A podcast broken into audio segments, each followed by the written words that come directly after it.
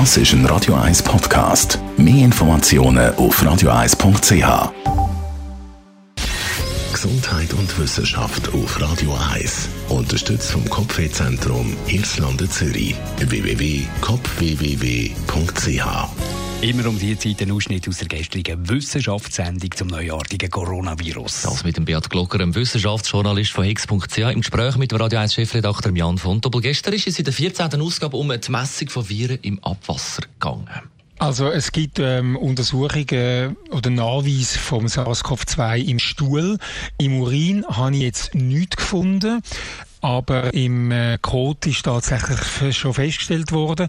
Allerdings heißt, da muss man immer unterscheiden oder feststellen, ob das nachher noch infektiös ist, ist damit noch nicht gesagt, in welchem Zustand dann die Virenpartikel sind.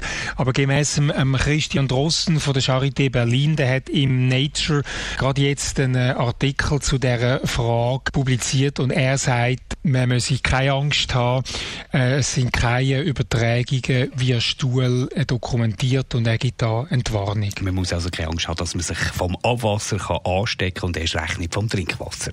Also im Abwasser hat aber Trinkwasser, dort kann man also sicher eine Entwarnung geben. Es gibt da einen Bericht, so einen Technical Report von der Weltgesundheitsorganisation, der WHO, wo sie sagt, es gebe keinerlei Bericht über ähm, Ansteckungen via Trinkwasser.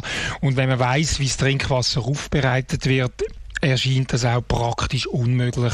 Also nicht berichtet und auch kaum vorstellbar unter der Prämisse, dass die Trinkwasserversorgung in Ordnung funktioniert und das gibt im Moment keinen Grund, warum die das nicht sollten. Der Beat Glocker, Wissenschaftsjournalist von Higgs.ch. Jeden Tag vom Montag bis Freitag im Gespräch mit dem Radio 1 Chefredakteur Jan von Doppel am Nachmittag am 4, also nach der 4 News und auch jederzeit zum Nachlesen als Podcast auf radio1.ch.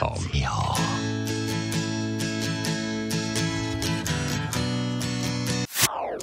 Das ist ein Radio 1 Podcast. Mehr Informationen auf radio1.ch.